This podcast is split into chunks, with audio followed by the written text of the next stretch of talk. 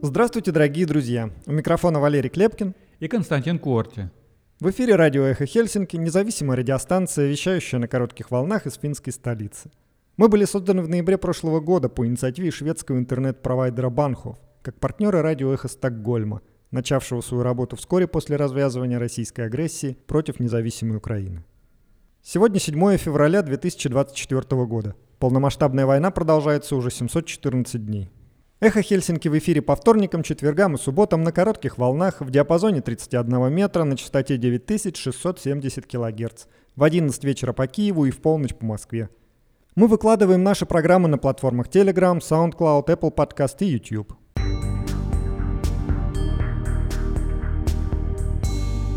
Сегодня в нашем выпуске. Быть или не быть ядерному оружию в Финляндии? На дебатах кандидаты в президенты разошлись во мнениях по этому поводу.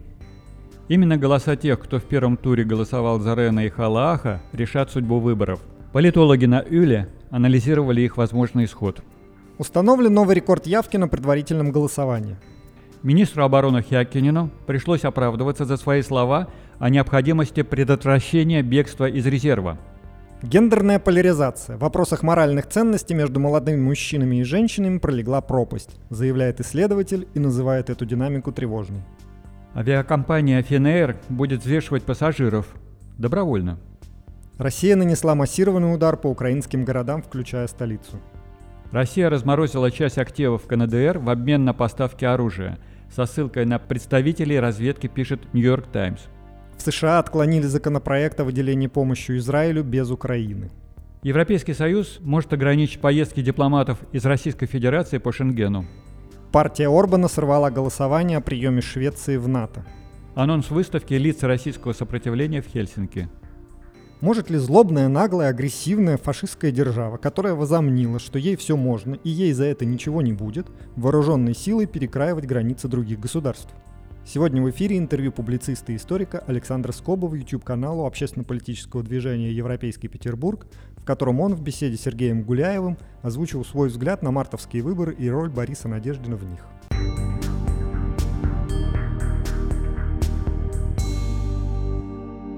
В эфире новости «Эхо Хельсинки» вас приветствует Эйва Айрахсинен.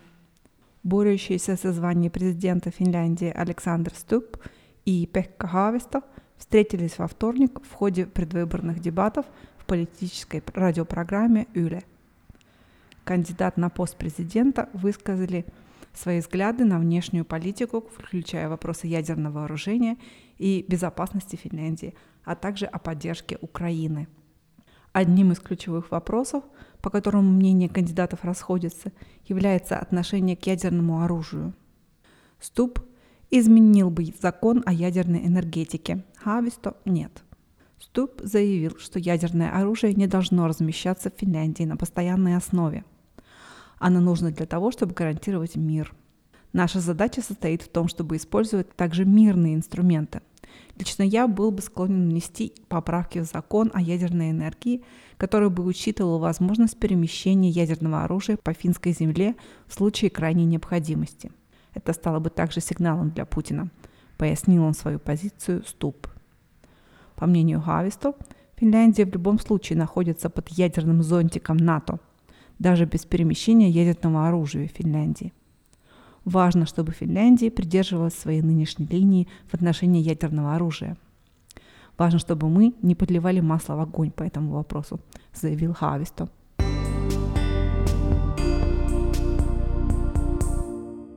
В утренней программе Юле Аму политологи говорили о том, что результаты второго тура решат отдельные группы избирателей. Исследователь Йосефина Сипинен из Университета Тампере с интересом ждет результатов выборов, чтобы затем проанализировать, как проголосовали различные группы граждан. Если молодежь останется дома, это, возможно, негативно повлияет на поддержку Хависто. Если по какой-то причине мужчины останутся дома, это ударит по стубу поскольку женщины предпочитают хависто, а ступ считается кандидатом мужчин, говорит она. Ким Моэло из Центра парламентских исследований интересуется тем, как распределяются голоса избирателей, голосовавших за кандидатов других партий. Глядя на цифры по сельской местности, можно сказать, что именно там кроется главный потенциальный электорат. Если Хависто удастся найти поддержку и там, гонка может стать более напряженной. В конечном итоге, на мой взгляд, именно голоса Рен и Халахо, точнее предпочтения их, избирателей, решат судьбу выборов, размышляет исследователь.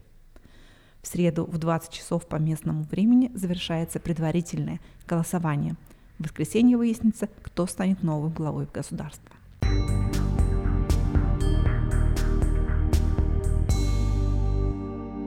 Активность в ходе предварительного голосования на президентских выборах оказалась самой высокой за всю историю государственных выборов. Из проживающих в стране граждан Финляндии участие во втором туре президентских выборов в ходе предварительного голосования приняли 45,2%. В первом туре в предварительном голосовании явка составила 44,7%.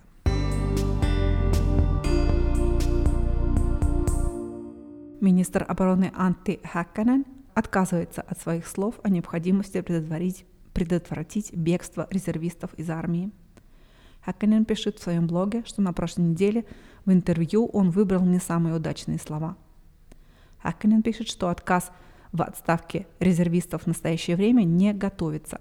Об этом же заявлял в частности председатель парламентского комитета по обороне Юкка Копра – по словам Хаккенен, вопрос об отказе в выходе из резерва может быть поднят позже, например, когда парламент будет рассматривать следующий доклад по обороне. По оценкам правительства, отчет будет представлен парламенту в текущем году. Хакканен не считает, что меры по отказам в выходе из резерва необходимы для обеспечения обороноспособности. Он подчеркивает, что основой обороны Финляндии остается сильный армейский резерв – который будет развиваться вместе с призывом в рамках отдельной программы. На прошлой неделе Хакканен заявил в интервью газете Кюренма, что намерен искать правовые средства для предотвращения выхода людей из числа резервистов.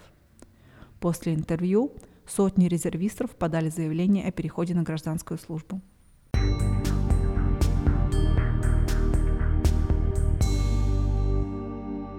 в вопросах моральных ценностей между молодыми мужчинами и женщинами пролегла пропасть.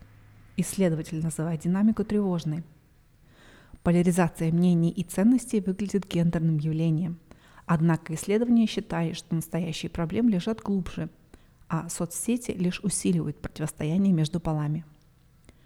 Молодые женщины в наши дни придерживаются все более либеральных взглядов, в то время как мужчины того же возраста становятся все более консервативными – Признаки этого явления заметны по всему миру. Среди поколения Z, появившегося на свет в начале этого тысячелетия, взгляды разделяются кардинально, как свидетельствуют многочисленные международные исследования. Мы становимся свидетелями великого разделения полов. Так назвала этот процесс одна из ведущих исследователей в этой сфере Элис Эванс из Королевского колледжа Лондона – по словам Эванс, политические убеждения молодых мужчин и женщин сильно расходятся в экономических развитых и открытых обществах, таких как большинство европейских стран. Больше всего противоречий возникает в вопросах моральных ценностей и идентичности, связанных с такими темами, как сексуальность, гендер, иммиграция, расизм и глобальные климатические изменения. Не существует единого объяснения этому феномену, на фоне, согласно исследователям, влияют такие факторы, как неравенство и растущая из него конкуренция. Социальные сети, в свою очередь, обостряют и без того сильное напряжение. Финский исследователь считает, что поляризация взглядов отчасти произрастает из естественных причин, таких как незрелость, но на нее влияют также тенденции в мире. Молодежь по всему миру сильно разделена – Отчасти это связано с этапом жизни, который они проживают, но также и с глобальными изменениями в социуме, повышенным чувством неуверенности в будущем и особенно с неравноправием, заявляет Расмус Мандерстрöm, занимающийся вопросами исследования идентичности. Поколение Z уже сейчас так разделено, что его можно считать двумя отдельными поколениями, пишет престижное британское исследование The Financial Times. За последние 10-15 лет Поляризация между мужчинами и женщинами усилилась во многих странах, подтверждает Маннерстрём, который занимает пост лектора в Хельсинском университете. Исследовательская группа под руководством Маннерстрём заметила, что Финляндия является частью этого глобального явления. взгляды и ценности молодых финских женщин лежат в леволиберальной плоскости, в то время как финские мужчины все чаще придерживаются правоконсервативной идеологии. Исследование группы Маннестрема сосредоточено на политических взглядах и идеологии финских миллениалов в течение 2010-х годов.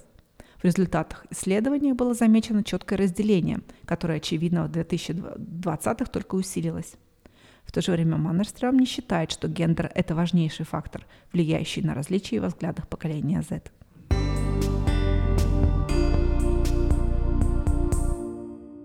Национальная авиакомпания Finnair намерена взвешивать пассажиров перед посадкой на борт.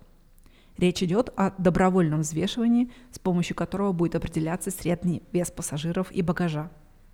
Весы установят в аэропорту Хельсинки-Ванта у нескольких выходов на посадку.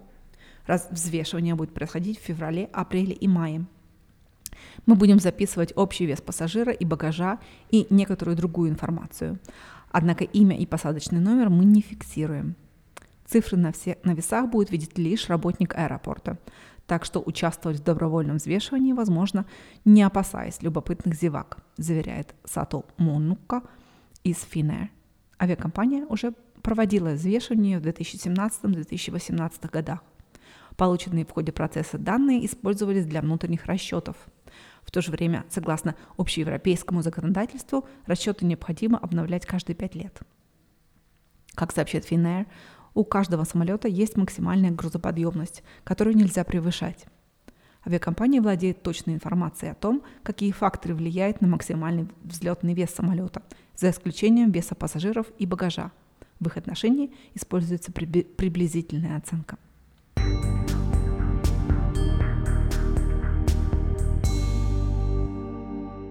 Утром в среду российская армия нанесла массированный ракетный удар по Киеву и другим украинским городам. По заявлению мэра Киева Виталия Кличко, в результате удара наблюдается частичный перебой с, под, с подачей электричества. Как сообщает издание The Kiev Independent, в городе также пострадала теплотрасса. В Николаево, согласно местной администрации, погиб один человек после того, как ракета попала по жилому дому.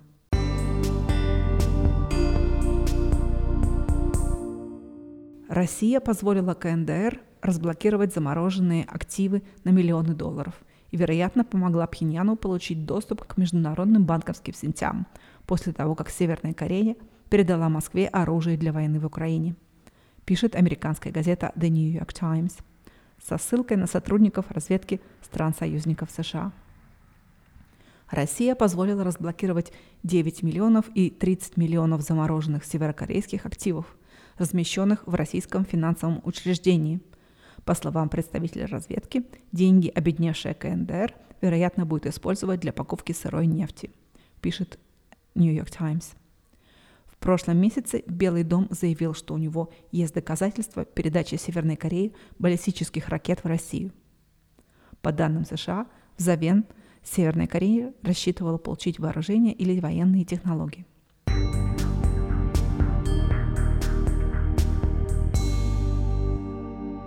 США отклонили законопроект по выделению помощи Израилю без Украины. Палата представителей Конгресса в среду отклонила 250 голосами против 180 законопроект республиканцев о предоставлении Израилю отдельной помощи в размере 17,6 миллиардов долларов. Ранее пресс-секретарь администрации президента США Карин Жан-Пьер заявляла, что Белый дом выступает против предложение конгрессменов-республиканцев выделить помощь только Израилю и не оказывать ее Украине.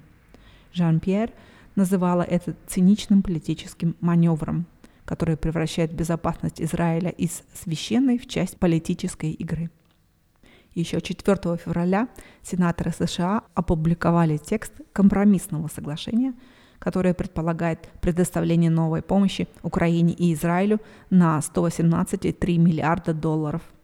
60 миллиардов долларов из этих средств планируется направить на поддержку Киева, 14 миллиардов на помощь Израилю в области безопасности, 2,4 миллиарда на поддержку операции «Страж процветания» в Красном море, почти 5 миллиардов на поддержку ключевых партнеров в Азиатско-Тихоокеанском регионе – а 20 миллиардов долларов на усиление безопасности южной границы США и изменения в миграционной политике страны.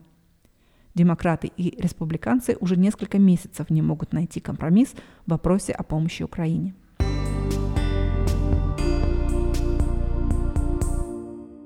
ЕС может ограничить поездки дипломатов из Российской Федерации по Шенгену. Российские дипломаты смогут передвигаться лишь в пределах страны, в которой они аккредитированы. Такое предложение внесено в новый пакет санкций в отношении Российской Федерации, пишет Политика, со ссылкой на неназванного дипломата из ЕС. Как именно можно реализовать эту идею, не уточняется – ведь чаще всего на границах внутри шенгенской зоны не проверяют документы. Как отмечает издание, данная мера является давним запросом Чехии. В частности, в Праге настаивали, чтобы сотрудникам депредставительства Российской Федерации выдавали специальные визы и виды на жительство.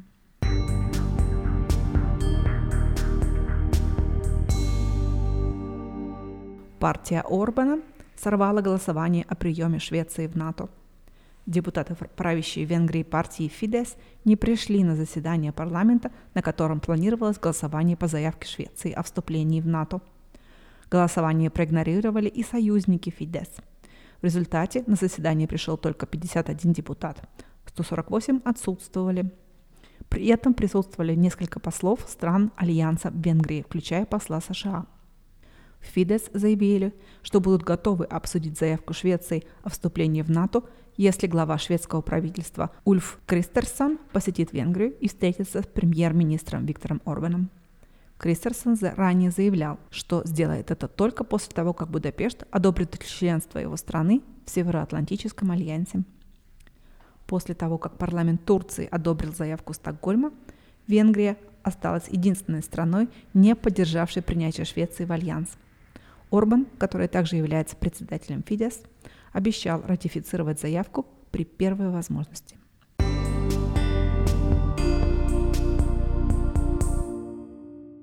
Вы слушаете радио «Эхо Хельсинки». В нашем телеграм-канале мы уже публиковали информацию о готовящейся выставке лица российского сопротивления в Хельсинки. Сейчас хочу в эфире еще раз напомнить об этом. Страны соседи не выбирают, и восточный сосед Финляндии достался непростой. Но истории наших стран тесно переплетены, и вопреки путинскому режиму и развязанной им войне в Украине, Карелия, Ленинградская область и Петербург по-прежнему будут рядом, как и их жители. Выставка «Лица российского сопротивления» – отличный способ показать, что народ по соседству не монолитный агрессор, что по ту сторону границы живут люди, которые также ценят свободу и выступают против войны, и что уже более тысячи россиян, у которых хватило смелости сказать вслух правду о преступлениях путинского режима, посажены за решетку. Это и 17-летние подростки, и 80-летние пенсионеры, студенты и ученые, активисты и художники, чьи-то матери и отцы, дочери и сыновья. Да, громкие имена Алексея Навального, Ильи Яшина, Владимира Кармурзы на слуху у многих. Но давайте покажем, что их не единицы, не десятки и уже даже не сотни. При поддержке мемориала ОВД-инфо, Весны и других, включая нас с вами, мы можем показать лица и рассказать истории менее известных, но не менее героических Александра Скочеленко, Всеволода Королева, Натальи Филоновой, на Council Story в Хельсинки между ОДИ и парламентом Финляндии 16 февраля по 22 февраля должна пройти выставка лиц российского сопротивления, посвященная жертвам преступного российского режима. Я считаю, что хотя бы таким способом мы можем поддержать людей, находящихся в пыточных условиях российских тюрем и пожертвовавших своей свободой ради всех нас, ради прекрасной, открытой и свободной России будущего. Надеюсь, что вы обязательно ее посетите. Ссылку на анонс выставки вы можете найти в описании этого выпуска на всех наших платформах. До встречи на выставке.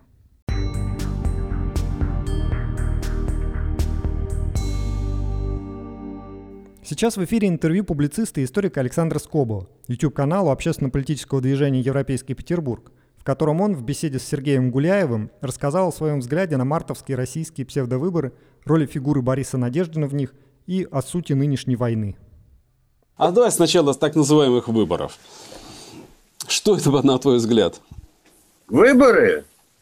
Э, ну, это абсолютно э, отвратительный балаган, э, который ничего общего с выборами не имеет. Это эм, обряд аккламации диктатора. Это акт присяги народа на верность диктатору. На верность правителю, чья власть исходит не от народа, а исходит свыше. А народ просто вот должен подтвердить, что он с этим согласен и что он этой власти верен. Вот, вот и все. То есть это, это никакие не выборы. Это типичная процедура для так называемых плебисцитарных диктатур – Э, к которым э, относятся, ну вот их называют цезарийские режимы, бонапартийские режимы, да, э, где тоже как бы, диктатор периодически устраивал присягу народа на верность себе через вот такие якобы избирательные процедуры, через голосование всякие. Э, ну вот э, мы, мы сегодня живем э, в такой вот, при таком режиме. А ты да, полагаешь, а... что они собираются вообще, в принципе, там показывать этот народ, этих людей, или там у них уже все протоколы написаны, и они уже там результат подбили, там и э, только ждут этого дня, чтобы огласить да нет, итоги. я думаю, что писать протоколы заранее нет необходимости. Машина Э, фальсификации и э, как бы коррекции реальных результатов голосования э, налаживалась и отлаживалась больше 10 лет, если не 20 вообще 20. лет. Да, и, и она работает без сбоев, она смазана хорошо, имеется огромный пласт людей, который послушно будет выполнять все указания – какой протокол на какой заменить, какой написать э, по-быстрому, э, так сказать, ввести в эту самую систему газовыбора. Это все, это все абсолютно без сбоев будет работать. Заранее, заранее там ничего не надо. А народ им э, нужен на этих выборах? Или как ты считаешь вообще? Люди им нужны? Такие. А? Народ им нужен на этих выборах? Явка, там, народ... массовость? А народ им особенно не нужен. Они постарались уже э, значительную часть э, не только бюджетников, но вообще служащих в каких бы то ни было учреждениях, не обязательно бюджетных, э, принудительно перевести на дистанционное голосование, на котором вообще можно, так сказать, там никто не увидит, как они будут менять реальные цифры – вот, на что. А, и, э, собственно, на, на, на избирательные участки в любом случае придет не очень много народа. И, и а... он там не нужен. На этих самых... спрашиваю, ну, нужны там люди или нет вообще? И для чего, собственно, э, вбросили вот этого э, человека по, по фамилии Надеждин, э, для чего он там? Ну, раньше понятно было, чтобы привлечь какую-то часть там эм, демократического электората. Там пользовались сначала Прохорова, потом э, Собчак, да. А, а вот сейчас, когда им не нужен народ, когда им не нужна явка, когда им не нужны вот эти все Э, там разговоры в эфирах, там, не дай бог, еще что-нибудь ляпнет там э, э, как кандидат. Как ты думаешь, вообще его, его допустят? И вообще, что это за явление с Надеждиным? Во-первых, я хочу подчеркнуть, что утверждать, что Надеждин действует по заданию Кремля, вот просто вот его вызвали и сказали, мы даем тебе поручение, вот изобрази из себя якобы антивоенного кандидата на этих выборах. Это нам так надо. А, это утверждать э, я не могу, я думаю, что никто не может этого утверждать. И никто со свечкой не стоял. А, вполне возможно, что эм, Надеждин действует по собственной инициативе, исходя из собственных э, представлений о э, общественном благе, вот просто это его взгляды, он так считает, что это нужно, что это там к какой-то пользе приведет. Другое дело, что я считаю, что он глубоко ошибается, но это другой уже вопрос. Но он вполне может действовать по собственным убеждениям и по собственной инициативе. И было совершенно понятно, что э, люди, э, которые предпримут такие попытки, они есть, и их достаточно много, и э, если в Кремле замышляли что-то подобное, у них была возможность присматриваться и выбирать из таких инициативных людей, а кого пустить и до какой, до какой станции на этих выборах. Да? Вот я про это допущение, что хорошо, его, да.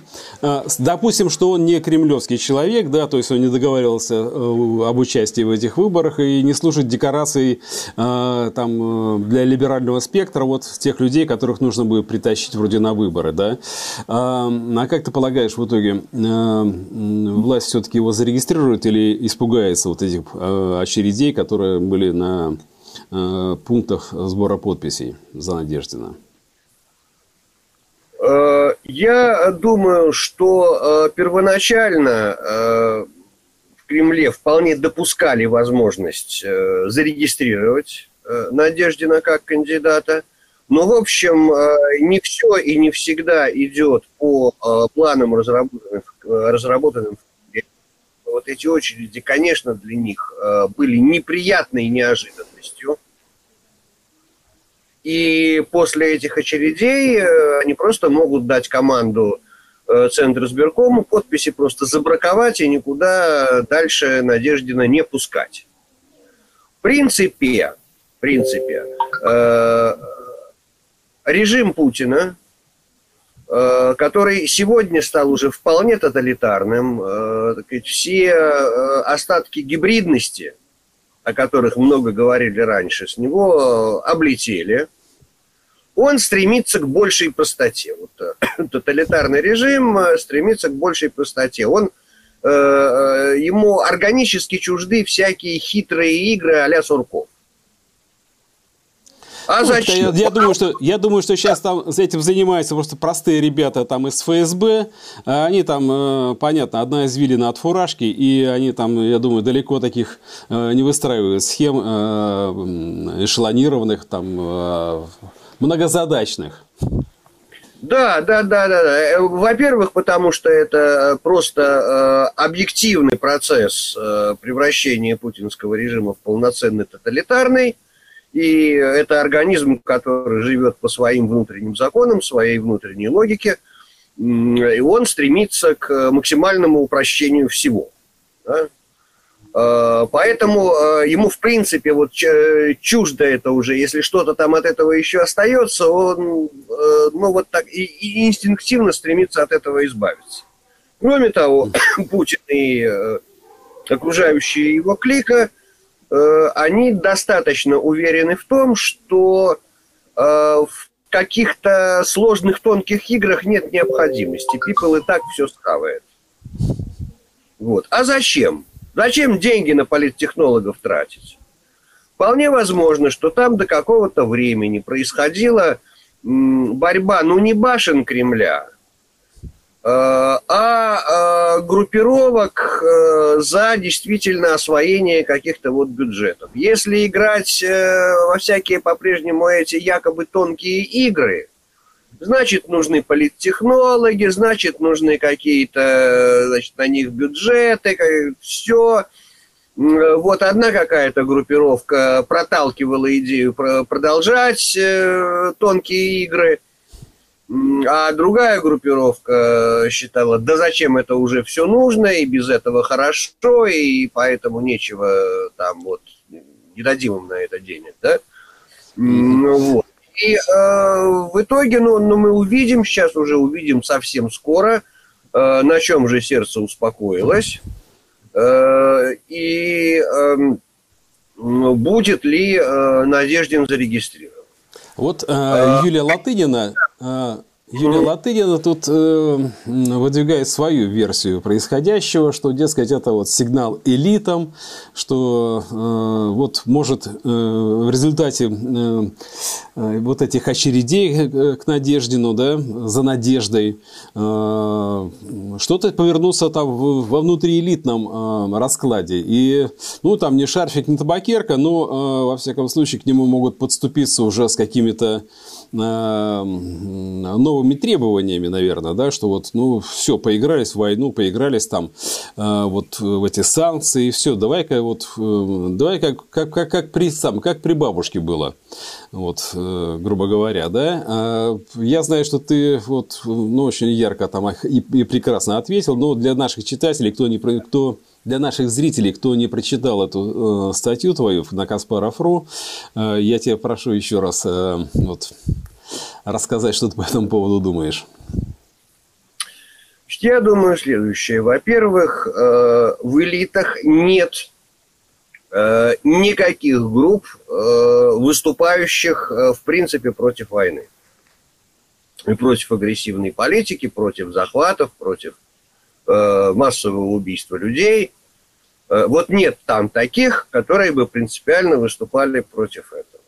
Даже олигархи, э, которые потеряли свои э, миллиарды да, и заморожены. Да, да, да, да, да, да. Есть Жизнь дороже миллиардов, да, я так понимаю? Да. Есть какая-то часть, которая считает, что Э, надо остановить дальнейшую эскалацию, потому что дальше там, э, чем дальше идти по пути эскалации, тем больше риски. Что э, Россия, путинская Россия нарвется на все-таки серьезный встречный удар, что так сказать, опрокинет всю конструкцию, а там неизвестно, что будет. Непредсказуемо и страшно и опасно. Да?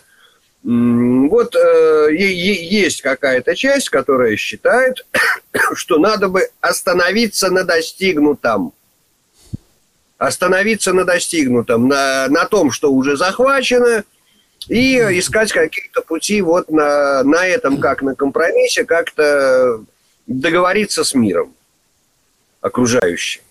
Ну, во-первых, на это не а. пойдет Украина, как мы понимаем. А, на это не согласится, я думаю, и мировое сообщество, да, там тут даже Европа и Америка, да. Другая, другая часть э, правящей элиты э, и, и конкретно Путина и его ближайшее окружение, они, напротив, они считают, что надо продолжать, что Э, надо продолжать глобальное наступление на, за, э, на западную цивилизацию, что эта самая западная цивилизация слаба, э, дрябла, труслива, и, и мы ее дожмем вообще э, до ее полной капитуляции. То есть вот э, позиция Путина и его окружения – это продолжать войну и на, наращивать ее, расширять, вот, по позиция другой части элиты, э, а давайте зафиксируем то, что мы уже захватили, и попытаемся как-то это дело все-таки остановить. То есть э, там, э, там нет противников агрессии, там, там нет противников захватов. Это, и, собственно говоря, программа Надеждина, она действительно ориентирована на этих людей – Потому что это не программа про то, как остановить войну, это программа про то, как удержать уже захваченное. Вот в чем смысл э, программы, э, озвученной Надеждиным. Э, и э, просто э, он, ориентируясь на э, действительно вот э, какие-то слои в элитах, э, предлагает э, удерживать уже захваченное более э, осторожными и мягкими методами, чем э, значит, э, та политика, которую проводит и продолжает проводить, и, по-видимому, будет проводить Путин и дальше. Вот, то есть, Смотри. Разногласия между ними исключительно в этом. Исключительно в этом. Держать и не пущать, а... короче, да, держать и не пущать. А, да. Скажи, вот, но даже вот эта такая э, минимальная ми, мирная вроде бы позиция Надеждина, да, озвученная им там в каких-то вот его интервью, да, что мы, дескать, за мир, пора прекращать, что это там ошибка, политическая ошибка Путина, ошибка, да, там война, да, там сотни тысяч уже погибших, ошибка, ни хрена себе ошибка. Преступление натуральное, ну ладно, вот политик ему нельзя говорить по-иному, да, наверное, там, да, он кандидат в кандидаты, и ему по-другому нельзя, наверное, говорить. Но даже эта, э, там, скажем так, миролюбивая инициатива, да, Надеждина, привела к нему на пункты сбора подписей десятки тысяч людей. И они все прямо там вот э, шли, я понимаю, демонстративно, понимая, что они практически оставляют свою фамилию, имя, отчество за, э, за мирного человека. Ну, А, да, по как как- 150 тысяч. э, Да, как ты, как ты думаешь, это вот, э, смотри, здесь э, нужно какой-то шаг, да, было, оторваться от дивана, там, спе- специально найти этот пункт, пойти подписаться, оставить свои подписи, фамилию, там, имя, отчество, да, э, то есть э, отдать, э, по сути, в руки режима все свои данные, что ты по- подписываешься за этого человека, которого исполнил мирно. А, Мне, мне кажется, что э, это такая большая репетиция нашего полдня против Путина, который инициирует, который инициировал наше движение, да, Европейский Петербург, чтобы собраться 17 марта в 12 часов э, на избирательных участках тем людям, которые выступают против войны, которые выступают против Путина, против его пятого срока, против этой преступной политики. И там же не нужно отдавать будет свои данные, да, то есть люди там зайдут, то могут не брать вообще бюлле- бюллетень, могут забрать его с собой, могут там написать что угодно. То есть даже меньший риск. Как ты думаешь, вообще, в принципе, э, не является ли это вот такой, ну, вот эти сбор подписей э, маленькой репетицией большого, как я надеюсь, все-таки э, флешмоба такого всероссийского в 12 часов в полдень против Путина? Э, Я хочу обратить внимание на то, э, что э, из вот тех 150 тысяч человек, которые поставили свои подписи за регистрацию Надеждина, и, возможно, даже там их дотянут до 200 тысяч, еще там остающиеся пару дней – Вот. Э, Там э, далеко не все э, из э, этих людей э, разделяют э, взгляды и программу Надежды. Они действительно использовали э, его как эм, возможность продемонстрировать свое несогласие с э, диктатурой и э, развязанной ею агрессивной войной. Э, И э, позволю себе предположить, э, что значительная часть подписавшихся за Надеждина, они сами радикальнее и левее Надеждина, и, и изрядно. Вот, то есть фактически на этом сборе подписей действительно произошла протестная мобилизация протестная мобилизация. Вот, вот, э, реально не согласные с диктатурой и войной части общества. Э, и использовали, да, как вот легальную возможность, вроде, вроде бы за это не должны схватить, вроде бы за это не должны э, посадить, вроде бы за это не должны избить. Хотя, в общем, тоже гарантий ни у кого не было. Как нет ни у кого из подписавших гарантий, что у них там через два месяца не возникнут э, неприятности на работе, э, по, казалось бы, совершенно не связанным с этим э, поводом. Это все еще впереди. Что там дальше будет происходить с этими людьми, это, но это люди все равно рисковали. Да? Конечно, конечно, да. Вот. То есть это вот такая протестная мобилизация, безусловно, произошла. Ну и давайте посмотрим, даже если 200 тысяч будет, на э, 140-миллионную страну. А, а, Если подписались 200 тысяч, вот реально давайте посмотрим, а э, сколько человек э, готовы будут за Надеждина реально проголосовать? Даже опять-таки не разделяя его взгляды, а в качестве демонстрации, да? И если 200 тысяч подписавших, ну 2 миллиона. Ну 2 миллиона. Я думаю, что не допустят, во-первых, да. А, Я думаю, что большой шанс, То есть- шанс, что не допустят, да. А, То есть э, вот угроза-то Да, а что-.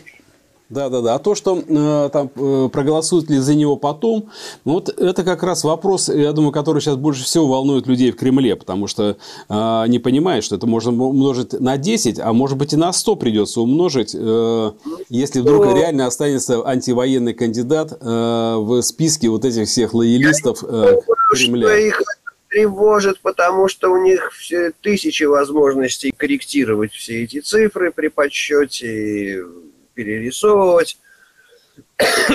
И я не э, представляю себе в сегодняшней России, чтобы э,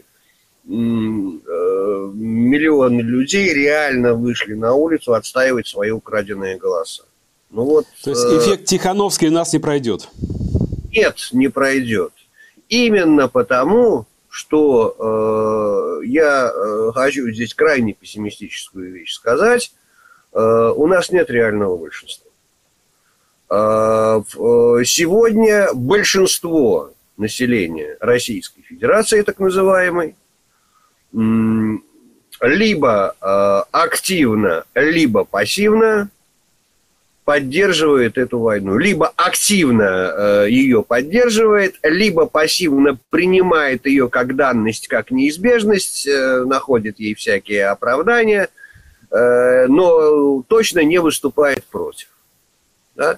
Это, и, к сожалению, э, да, я тоже вынужден констатировать, даже по кругу своего общения, там, да, вот тех людей, которые остались а, в России, я понимаю, там даже а, самые, ну, такие вот э, вроде бы нормальные люди, то говорят, ну как же, мы же ввязались в эту войну, надо же побеждать. Я говорю, Кого побеждать? Вы, вы, вы, собственную, вы себя побеждаете, собственную страну побеждаете. Э, что за, самое, что за разговор, если она неправедная изначально война, если она несправедливая, если она захватническая, оккупационная? Э, как можно желать победы э, злу? Ну вот, понятно. защищают свою зону внутреннего комфорта им страшно себе самим признаться, что э, это вот не так, как они себе представляют, в чем они себя сами убеждают, может быть, пытаются убедить, что ну а что делать, да. Вот. Э, это как э, в фильме «Не смотрите наверх». Значит, и они, вот не смотрите в ту сторону, не смотрите в ту сторону. Они не смотрят в ту сторону, потому что на самом деле в глубине своей души и своего сознания, они прекрасно знают, что они увидят, если они в ту сторону посмотрят. Они не хотят этого увидеть. Они не, за, не хотят заглядывать в бездну, да, чтобы бездна не заглянула да. в них, по сути. Да, да, да, да, да, да, да. Поэтому, ну вот э, именно поэтому Тихановская у нас не получится. Э, и это, и это я говорю, это опять-таки безотносительно того, эм, Э, представлять ли э, программу Надеждина как э, попытку в жестких цензурных рамках все-таки сказать что-то антивоенное, намеками и полунамеками, или если представлять это как просто отстаивание интересов одной из фракций элиты, которая хочет просто закрепиться на достигнутом, да, вот э, тут тоже, э, я не знаю лично Надеждина, я не могу утверждать, что он сам в глубине себя думает, я не хочу бросаться обвинений, да. вот, ну, тут как бы возможно и то, и то. Вот независимо от этого, э, такой вот мобилизации миллионов на протест, не, не, я этого не жду. А в полдень, а, а в полдень на 17 числа, как ты думаешь, есть у нас э, шансы все-таки вот людей э, такой на молчаливый протест э, все-таки вывести? Э, я опять-таки думаю, что э, масштабы этого протеста э, будут примерно такими же, как масштабы демонстративного сбора подписей за Надеждина. То есть, да, это будут вот где-то будут очереди, э, не очень, чтобы большие, но где-то, но где-то они будут. Вот. Э, и э, я, с одной стороны, считаю, что любой флешмоб, выражающий протест против диктатуры и войны, это хорошо. Вот, любая форма. Хоть очередь у пункта сбора подписей, хоть очередь в полдень участка избирательного. Э, как бы э, любая такая форма хорошо. Э, но что касается, опять-таки, конкретно Надеждина, я хочу вот о чем как бы предупредить. что если все-таки в Кремле возобладает эм, идея продолжения тонких игр, это будет использоваться для раскрутки Э, ну вот э, этой идеи замораживания конфликта, которая фактически будет означать э, капитуляцию Украины. И через то, что будет представлено некое антивоенное движение в России, которое стоит на позициях вот этой явленщины, вот этого немедленного прекращения огня, на нынешней Э, линии фронта, и э, через это будут обрабатывать, э, э, так сказать, втянут значительную часть российской оппозиции в операцию по обработке общественного мнения на Западе, в той же Украине, что давайте уже договариваться, давайте уже э, хотя бы прекратим стрелять и будем дальше договариваться. Да? Э, вот. И это будет э, реальный вред – на руку Путину. Это, это очевидно совершенно. Да, это, это будет реальный, э, реальный вред, если в таком контексте будет использована избирательная кампания Надежда. Да, да, Надеждина, да, ради этого его может даже и зарегистрировать. Чтобы дальше публично раскручивать тему о немедленном прекращении огня. Да? Вот. Это не значит, что собирается прекращать то через это будут размягчать, э, опять-таки, Запад и Украину. Вот этой коварной идеи немедленного прекращения огня. Угу. Потому что я тут хочу сказать такую вещь. Надо понимать, что это за война и за что она ведется. Главный вопрос, вокруг которого ведется эта война, это вопрос о том, может ли Э, злобная, наглая, агрессивная фашистская держава, которая возомнила, что ей все можно и ей за это ничего не будет, э, вооруженной силой перекраивать границы других государств. Вот может она это или не может, или все-таки существует международное право, существуют какие-то международные институты, международный порядок, который такую попытку заблокирует. Если не заблокирует, если будет доказано в ходе этой войны, что да, может, э, это будет э, означать э, крушение всего существующего международного порядка. И да, это война мировая, потому что она ведется за будущее мироустройство. Согласен абсолютно. Вот, Согласен с тобой абсолютно. Вот можно будет так делать в будущем мироустройстве, или так делать будет нельзя. Ну, ты понимаешь, что уж, вот... уж у этого шантажиста э, в кармане не просто финка, а ядерная финка. И понятно, что с этой ядерной да, заточкой да, да, он тут может там, э, как шпана в э, подворотне, э, там, тиранить интеллигента, да, там, до, пока он не отдаст да. все. Там не только часы и бумажник, да, но да, и... Да, и любой, кто сегодня призывает к немедленному прекращению огня, к замораживанию конфликта на нынешней э, линии фронта, он объективно, э, независимо от того, что сам про это думает, помогает Путину доламывать существующий мировой порядок и утверждать вот этот новый мировой порядок, основанный на свободной охоте хищников. Вот так. На праве сильного, да. Скажи, пожалуйста, ну выборы закончатся, хорошо, их-то стало два месяца, да, мы вот все, все особых интриг нет, интрига сейчас пока может быть э, в том, будет ли зарегистрирован Надеждин и сколько он там э, а, получит процентов, там один или три, да.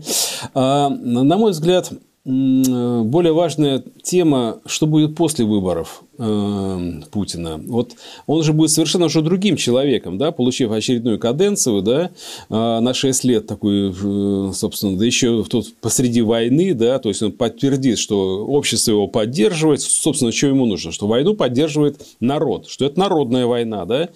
И как ты полагаешь, он, мне кажется, что одним из шагов будет, наверное, все-таки всеобщая мобилизация, потому что теми силами, которые сегодня сосредоточены на востоке Украины, я понимаю, что Путину не решить никакую задачу. Вот просто как человек военный, я вижу, что тут задача нерешаемая, а других я не вижу. Там либо ядерное оружие, либо всеобщая мобилизация. Как ты считаешь, насколько это э, вероятно вообще? Э, я не думаю, что будет именно всеобщая мобилизация. Я думаю, будет э, продолжаться тихая частичная мобилизация, как бы и незаметно, но которая все время затягивает э, мобилизацию все новые и новые тысячи людей.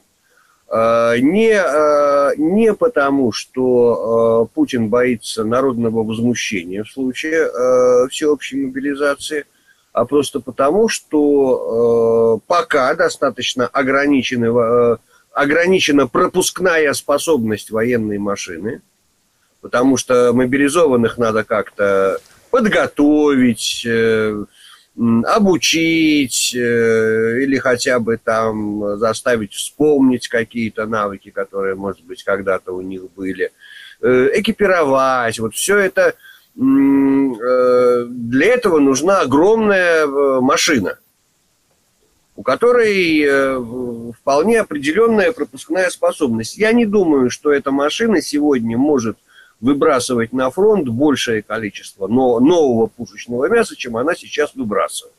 Смотри, ну тут же, э, тот же, например, генерал Гурулев предлагает вот организовать ГУЛАГи.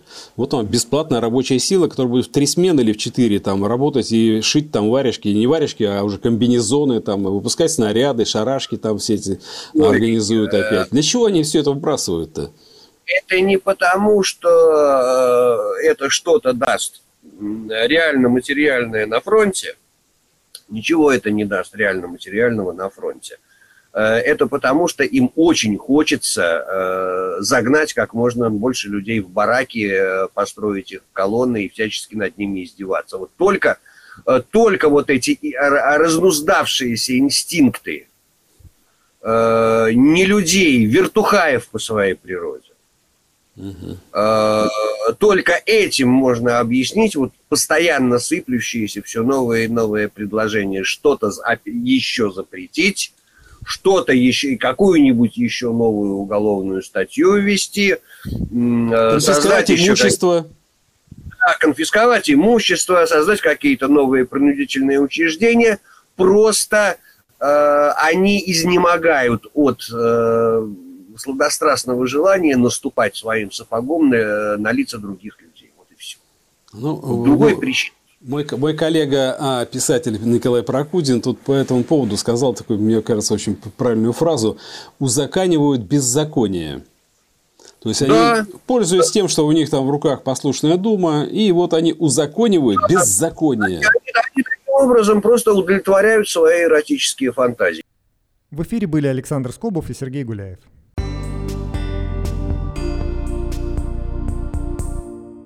Наша сегодняшняя программа подошла к концу. Напомню, что «Эхо Хельсинки» в эфире по вторникам, четвергам и субботам на коротких волнах в диапазоне 31 метра на частоте 9670 кГц. В 11 вечера по Киеву и в полночь по Москве. Мы выкладываем наши программы на платформах Telegram, SoundCloud, Apple Podcast и YouTube. Всего вам доброго и до новых встреч в эфире. С вами были Константин Корти и Валерий Клепкин. До свидания. До свидания.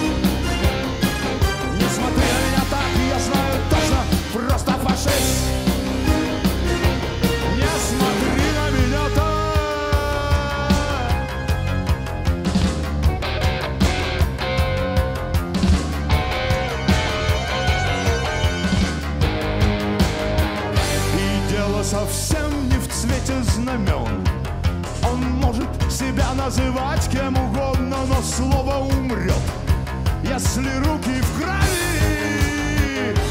И я сам не люблю ярлыков Но симптомы болезни слишком известны. Пока он там наверху, он будет давить. Ваш Мутин фашист. Не смотри на меня так, я знаю точно, просто фашист покрытые пылью, есть. Одеты в сталь, что в них не так уж важно. Гораздо важнее, кто за ними встал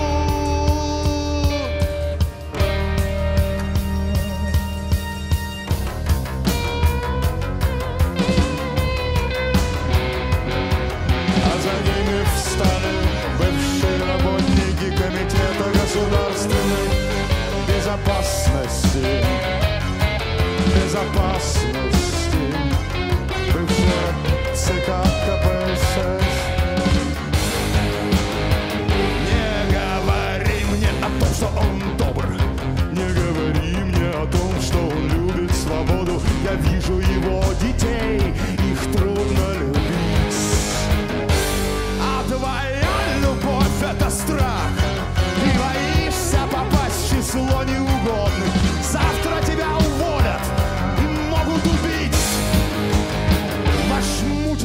и могут